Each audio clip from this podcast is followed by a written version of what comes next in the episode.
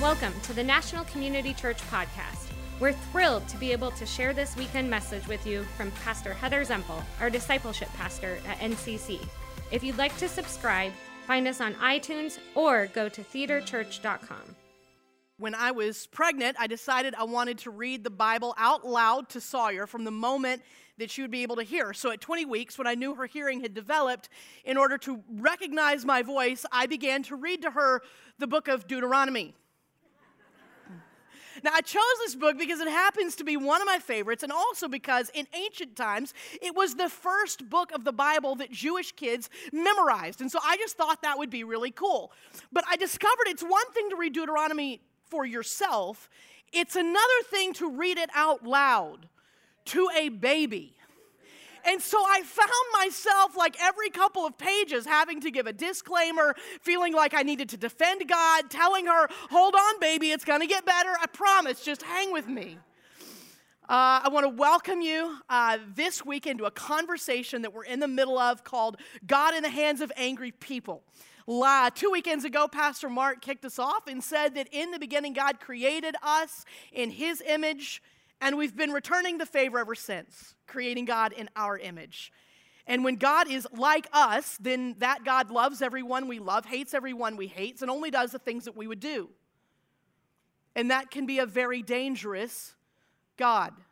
Last week, Pastor Joel continued the conversation by talking about counterfeit gods, either gods we've created in our image or that have been handed to us uh, from culture, or maybe a very innocent, child appropriate version of God that we just never allowed to grow up with us. And what we've discovered is that many people have embraced counterfeit gods. All of us have embraced counterfeit gods. And it could be that some of you walked away from faith because you lost faith in a God who never existed in the first place. And this weekend, we're going to continue the conversation and we're going to talk about the God of the Old Testament. Uh, I would encourage you, if you didn't hear those first two messages, go to theaterchurch.com, listen to them, get caught up, and uh, and we're going to continue that this weekend. The old testament because here's the deal. If you if you have a problem with god and, and, maybe you're not struggling with a counterfeit god you're saying no i'm i'm struggling with the god as he reveals himself in his own book. If you have a problem with the God of the Bible, it is probably because of something he did in the Old Testament. It's as though God was in a really bad mood for thousands of years and then Jesus showed up on the scene and God got saved. And that's how we tend to sometimes approach that part of the Bible. And if we're honest, there are stories in there we don't know what to do with. Uh, for example, Noah gets drunk and naked after the flood. We don't tell that part of the story to our kids, even though we decorate their rooms with the ark. That story that's about the elimination of everyone in the world. And then there's the story about God sending the death angel to wipe out all the Egyptian kids. Side note, why does God even have a death angel? And then there's the story about women who've been accused of adultery having to be brought by their accusing husbands to the temple to drink this magic potion of water and temple dust. And if she got sick, then that means she's guilty. And if not, she's innocent. It's in Numbers 5. Check it out. And then there's the prophet Jephthah who offers to sacrifice his his daughter in exchange for victory in battle. What do we do with that stuff? In the God delusion, Richard Dawkins takes it so far as to say the God of the Old Testament is arguably the most unpleasant character in all fiction. Jealous and proud of it, a petty, unjust, unforgiving control freak, a vindictive, bloodthirsty ethnic cleanser, a misogynist, homophobic, racist, infanticidal, genocidal, filicidal, pestilential, megalomaniac. I knew I was going to mess up that word megalomaniacal, sadomasochistic, capriciously malevolent bully. Richard Dawkins, tell us how you really feel about God. But the reality is that that God, in the hands of angry people, has been used to justify all kinds of violence and oppression in the name of Jesus.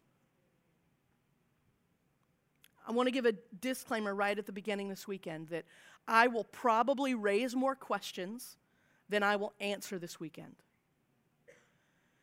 And I would much rather have this as a conversation on my front porch because I think when we approach topics like this, conversation is much, much better than declaration. And a lot of times when we approach topics like this, we face a lot of tension, both tension within ourselves and maybe tension with one another because we're all coming from different perspectives and different places in our faith journey. And so, what I want to encourage us this weekend is to walk in humility, to link arms in unity,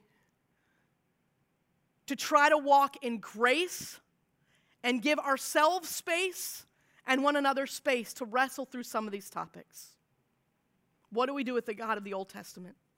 Uh, let me give a quick snapshot before we go any further. The, the, Old Testament is actually a library of 39 different books written across several generations by several different types of authors.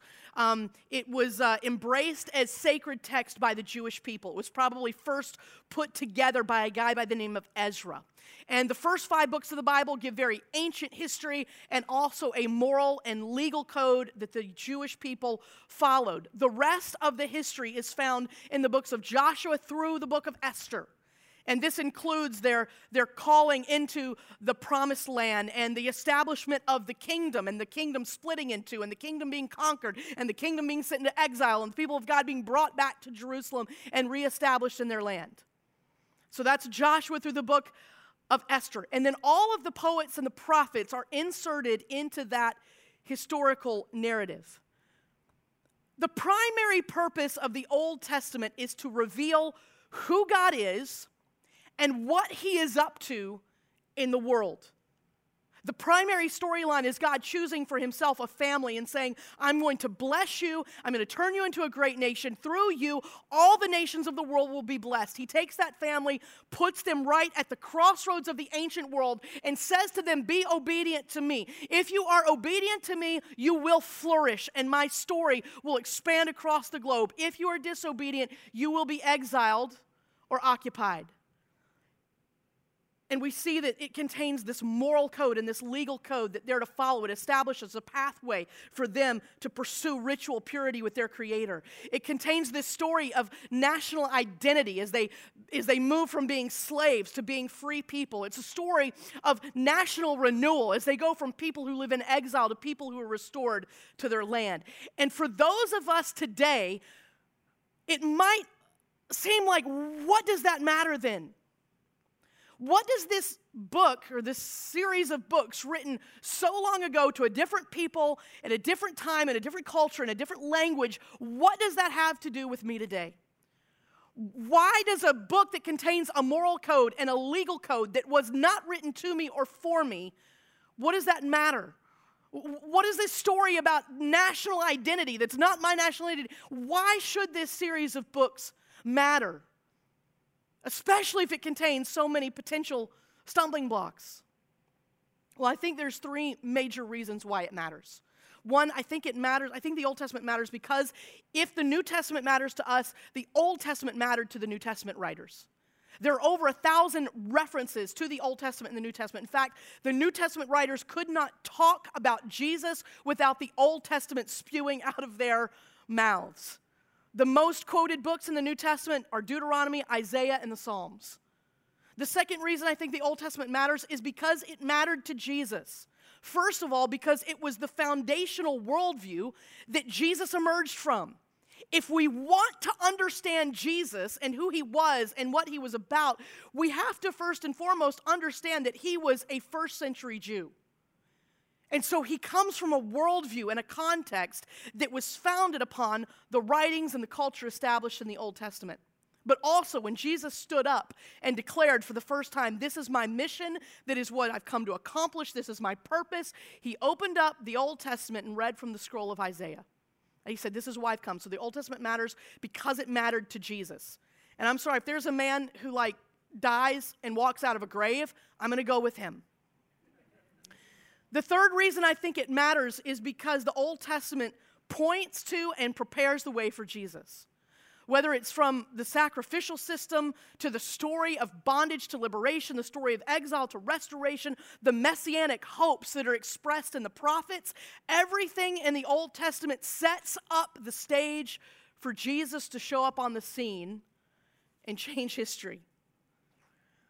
I think it also matters because if we ask this question of uh, what is it that God is revealing about himself and what is he up to in the world, we see so much of that in just the first few pages of the Old Testament. I, I want to share just a few stories to kind of illustrate that. One, we see the first story, the story of creation in Genesis 1 and 2. In the beginning, God created. And at the sound of his voice, galaxies were hurled into orbit. Light beamed from heaven. Water covered the earth. Potential energy and kinetic energy reservoirs were deposited around the universe to fuel its existence for billions of years. Eukaryotic cells and prokaryotic cells, and algae and ferns and plants and insects and birds and, and fish and mammals were created at the sound of his voice. And it was all good. Now, when we hear that word good, we often think of it as meaning excellent or attractive or pleasant or, you know, maybe passing grade. But in the original language, the word good meant functional, working, ordered. In the very first page of Scripture, we see a God who, by his will and the word of his mouth, brings order out of chaos. I know a lot of times we, we, we hear this argument with, ah, that's not the only creation story out there. There are, there are other ancient tales of creation and other religions, and some even more ancient than this one. What makes this one stand out is that it is not a pantheon of God's creating. And it's not a pantheon of God's creating by accident or creating because of conflict. It is one God who, with one word, brings order out of chaos. And that causes it to stand apart from every other ancient writing. See, I think a lot of times when, when we read the story of creation through a modern lens, we come to it with questions of how. And we become obsessed with, well, how did he do it? What does this tell us about how he did it? I mean, was it six literal days or was it over the course of several thousand years or did he actually use evolution somehow? And I just wonder if how is the wrong question. If the original intent of the scripture was leading us to bigger questions of not how, but of who and why. If the creation story is meant to draw out mystery more than to lead us to science if the creation story is more about evoking a posture of worship than leading to some place of intellectual understanding and certainty, a God by his will and his word bringing order out of chaos, it also tells us something very important about ourselves. It tells us that we were created in the image of our Creator. And not only that, but we were to be his representatives on earth. This also causes the story to stand in direct contrast to other stories of time. When humanity was created at the whim of the gods, or created just for the gods' entertainment, or to be pawns in the hands of the gods, or to be just their slaves. This God created man and woman to bear his image and to be his representatives on earth. How does that change the way we view ourselves? How's it change the way we view God? How does it change the way we view one another and relate to one another? The second story, Genesis 3, one chapter later, the image bearers mess it up. Eve is approached by a talking serpent. Yes, the Bible is weird. And asks, Did God really say? Cause the man and the woman to reach for the one thing God said no to. And they went and they hid. And again, we learn something very important about ourselves in this story because we see that this is how temptation works over and over and over and over and over and over again. Did God really say? No, God just doesn't want you to have that because if you have that, you will be like him. We allow someone or something to define us, to label us, to limit us, to put us in a box, to question us. And that causes us to look to something other than our Creator to give us value and give us meaning. And we begin to grab onto stuff to define us and to, to label us better. And we grab at things like work or sex or entertainment or pleasure or alcohol or relationship. And we find that as we grab those things to try to give us meaning, they don't add to us, they actually defeat us, they steal from us. But we also learn something very important about God in this story because we find a God who, unlike the other gods of the day, didn't require the man and the woman to do something to appease his anger. Rather, he took the situation in his own hands, took responsibility to make a sacrifice to cover their nakedness and their shame. It's a story of something very, very important has been lost and the length to which God will go to get it back, including that something even bigger is in the works, that one day the offspring of the woman will crush the head of the serpent. We learn something very important about God in these early chapters. Then we skip ahead a little bit. Story number three. 12 chapters later, we, it, we come to this man by the name of Abram. We know him better as Abraham. He's 75 years old, and God says, I'm going to make you into a great nation, and through you, all the nations of the world will be blessed. The only problem is he's 75 and doesn't have a kid. 25 years later, God gives him a kid by the name of Isaac. And then a few chapters after that, God says, Okay, Abraham, take your son Isaac and sacrifice him. And so Abraham gathers the wood, he puts on his hiking boots, he and Isaac go for a little walk up Mount Moriah. And as the knife is poised over his head to kill his son, God intervenes and says, Stop. I've provided a ram in the thicket. Now, here are the questions we bring to this story, right? Um, as a parent, I'm thinking, Abraham, how in the world were you willing to do this? God, if you are good, how in the world would you ask someone to do this? Isaac, did you know what was going on? Were you compliant? Sarah, did you know what was happening and where they were going and were you complicit? Abraham, how did you muster the faith to be able to do this? Isaac, did you ever go hiking with your dad again? I mean, these, these are the questions we ask. This is the stuff we find shocking. But to the earliest readers and hearers of the story, I don't know that those are the questions that they had or what they found most shocking. You see, in that culture, child sacrifice was normal and expected by the gods. It was expected that a god would ask you to kill your kid to show your obedience and your servitude. What was shocking to the first hearers was not that God would ask this question, but that God would personally show up in the story and say, Stop. This is not what I expect. This is not what I demand. You do not have to sacrifice your children. Don't do it. That's what was shocking to the first culture that encountered this story. The mystery was in a God who would show up and stop it and say, I'm taking responsibility for providing the sacrifice here. See, I think sometimes we bring modern questions to ancient texts, and then the answers seem insufficient. And we just have to keep that in mind when we read these stories. We go page after page in the Old Testament, see His mercy, His hope, His forgiveness. It's, it's shocking that we see in the Old Testament a God who commands hospitality to the stranger, fairness to the poor, protection and provision to widow, orphans, and refugees, even fair treatment of animals.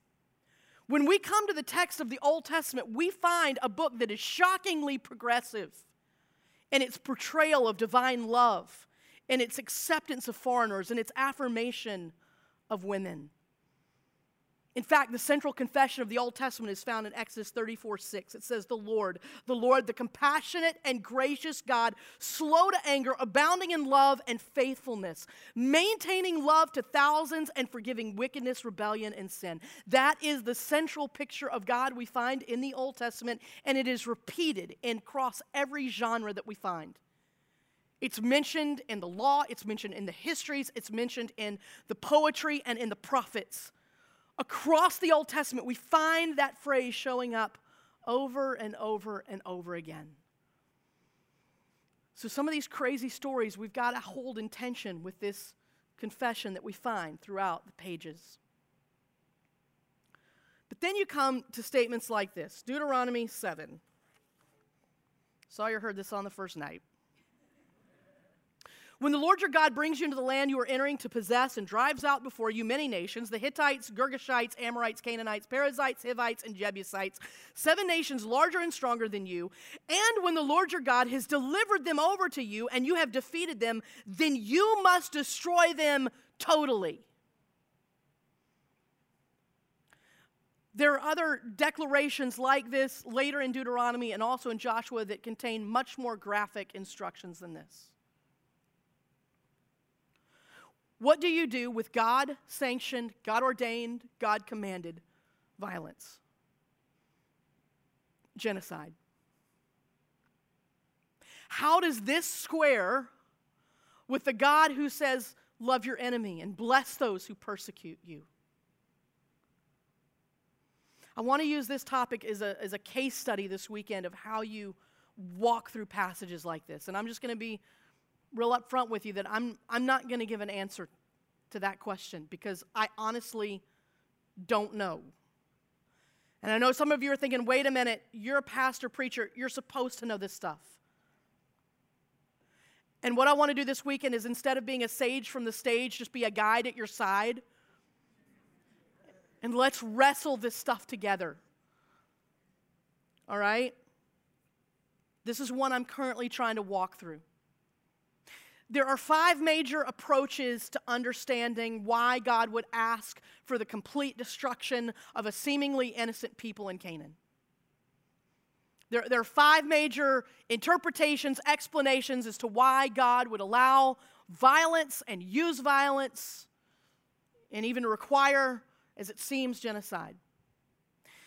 The first explanation is just cause, and this is rooted in the characteristic of God that is his justice. It would say these people were incomprehensibly wicked and beyond redemption, that God had waited for hundreds of years for them to turn from their wicked ways, and their wicked practices were infecting other cultures.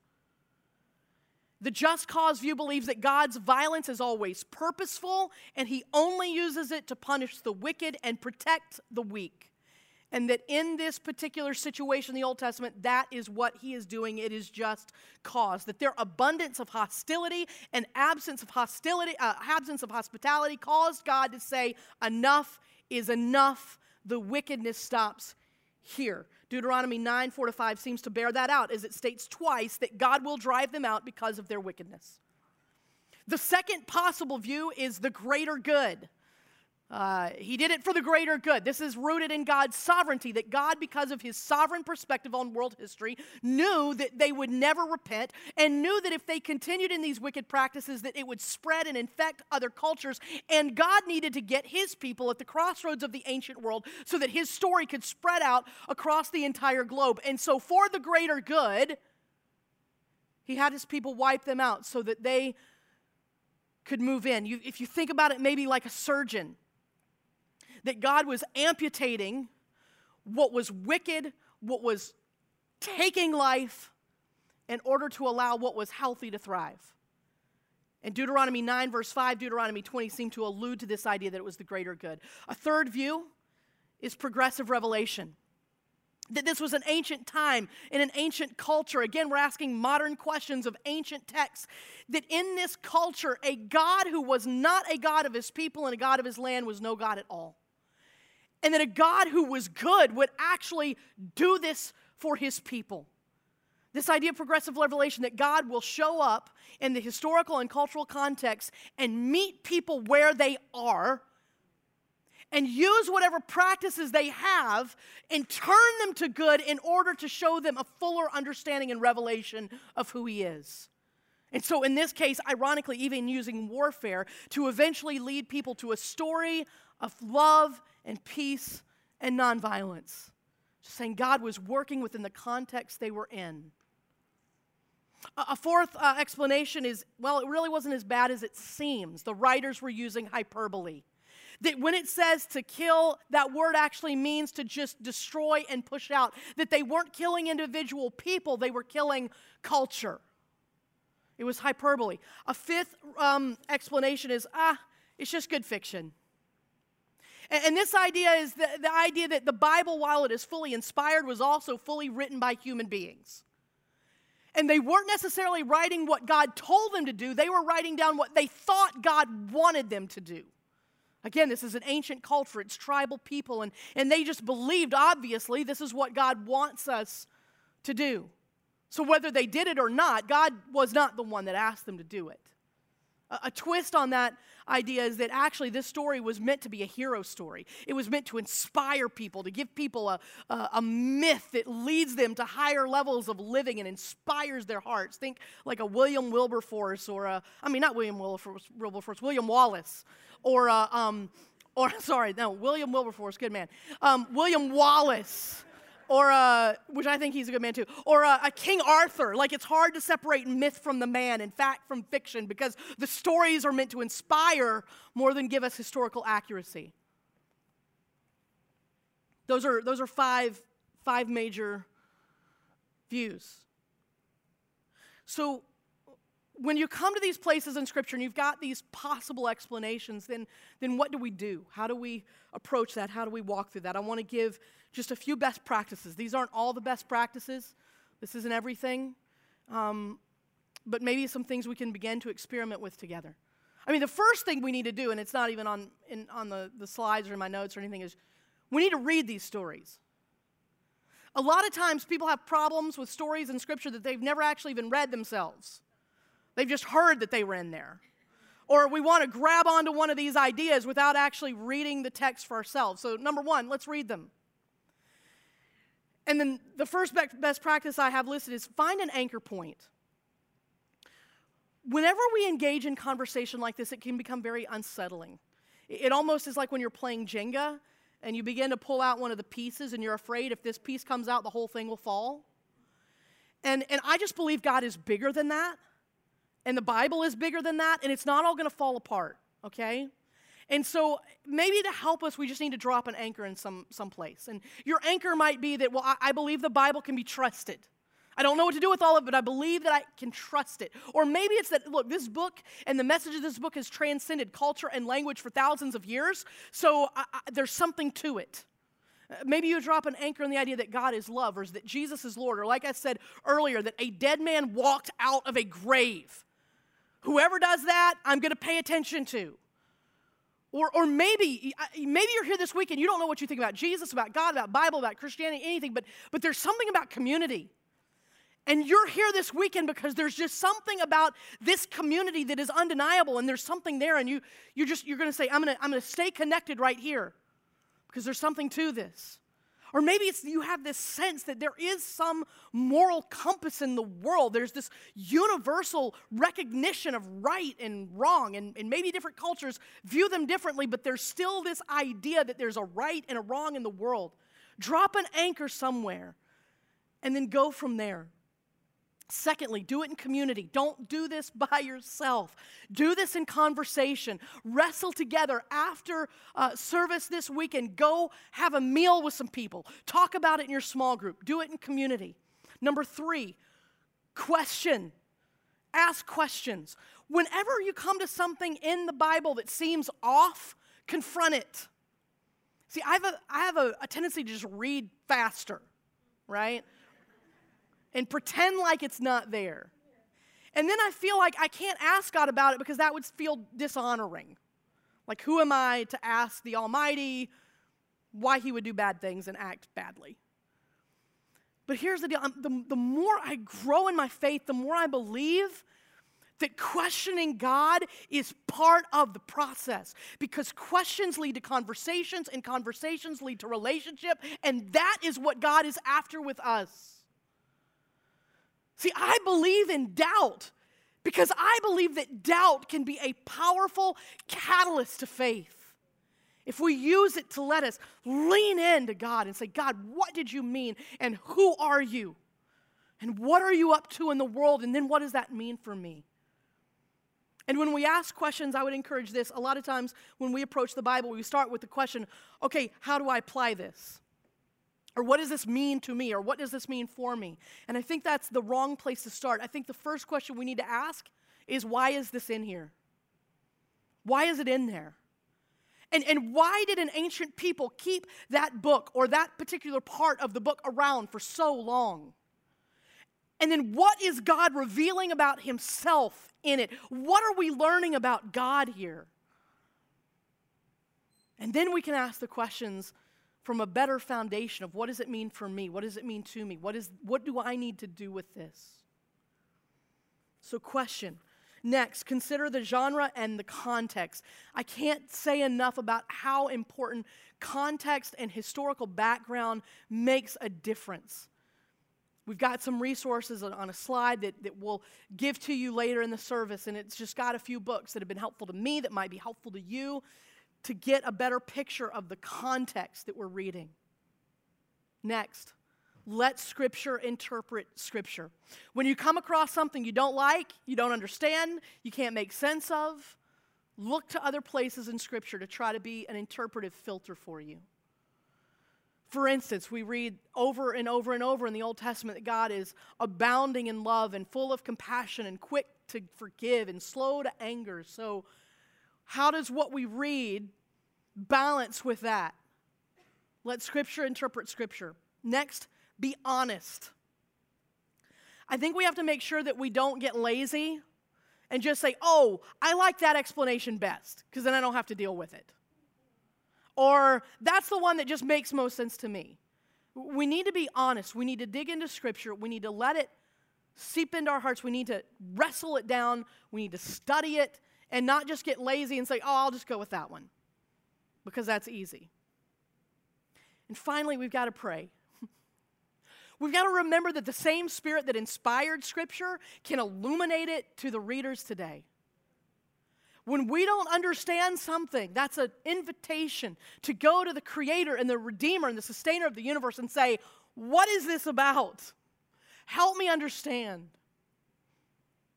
I think sometimes we, we forget the power of prayer. We get so wrapped up in our minds and trying to figure it out and trying to intellectualize it and study it so much that we forget that the writer, the author, and the protagonist of this book wants a relationship with us and wants to talk with us. All right. Got a lot to learn. I'm to I'm to I'm to bring us up, okay? We did a deep dive, so I'm to bring us up. And I'm going to bring us full circle. When Sawyer was about 3 months old, I read to her the book of Genesis. Obviously I hadn't learned my lesson with Deuteronomy, but as I started to read to her the creation story, um, I, I actually got choked up. I couldn't get but two verses into it before I got choked up. And I stopped and I told her, Sawyer, this is the first time you're hearing a story that has been passed on from generation to generation to generation since the beginning of time. And there was just this moment that I, I had this flash in my brain of, of, of Adam sitting down with Cain and Abel and telling them the creation story for the first time. Of Abraham sitting down with Isaac and telling him the story of the beginnings. Of Isaac sitting down with, with Jacob and Esau and sharing the story. I had this moment where I thought about Joseph, the carpenter of Nazareth, telling Jesus the creation story for the first time. I mean, imagine that. You're, you're telling the Creator the story of creation. And I was overwhelmed by this idea that parents for generations have been passing on this story from the campfires of the ancient Middle Eastern Bedouin to the fireplaces of middle class America. This story has transcended time and culture. This story about a God on a relentless pursuit of people who loves and takes responsibility himself for setting the world right. This story of a God who brings his people from bondage to liberation and exile to restoration and eventually shows up in the skin of his own creation. Spoiler alert Pastor Joshua next weekend is going to talk about Jesus. We've been feeling very unresolved for the past two weekends. Come back next week. Because if you need the picture of God to come into sharper focus, it's all wrapped up in Jesus. Don't walk away from faith because of something in the Old Testament you can't wrap your mind around. Instead, allow that mystery and that unsettledness to draw you closer to the author and protagonist, to develop relationship, to allow that to lead to wonder and to mystery and to worship. He's a creator who values you. He's a God who took initiative to forgive and to redeem and to reconcile. It's a God who has been at work for thousands of generations with a story that transcends language and time and culture. And He's invited us to have relationship with Him and play a role in it. God, I thank you tonight for this book that, or this collection of books that you've handed down to us that has come from generation to generation, been passed from parent to child, from teacher to student. And God, we just give ourselves to you. Help us understand what you have written in this ancient text and help us understand what it means for us today, this weekend. God, for all of those that have walked away from you because of something that you did or that they think that you did. In these earliest pages of history, Holy Spirit, I pray that you would just draw close to them and say, hey, let's have a conversation about it. Let's talk about it. God, thank you that you have been faithful for thousands of generations. In Jesus' name we pray. Amen.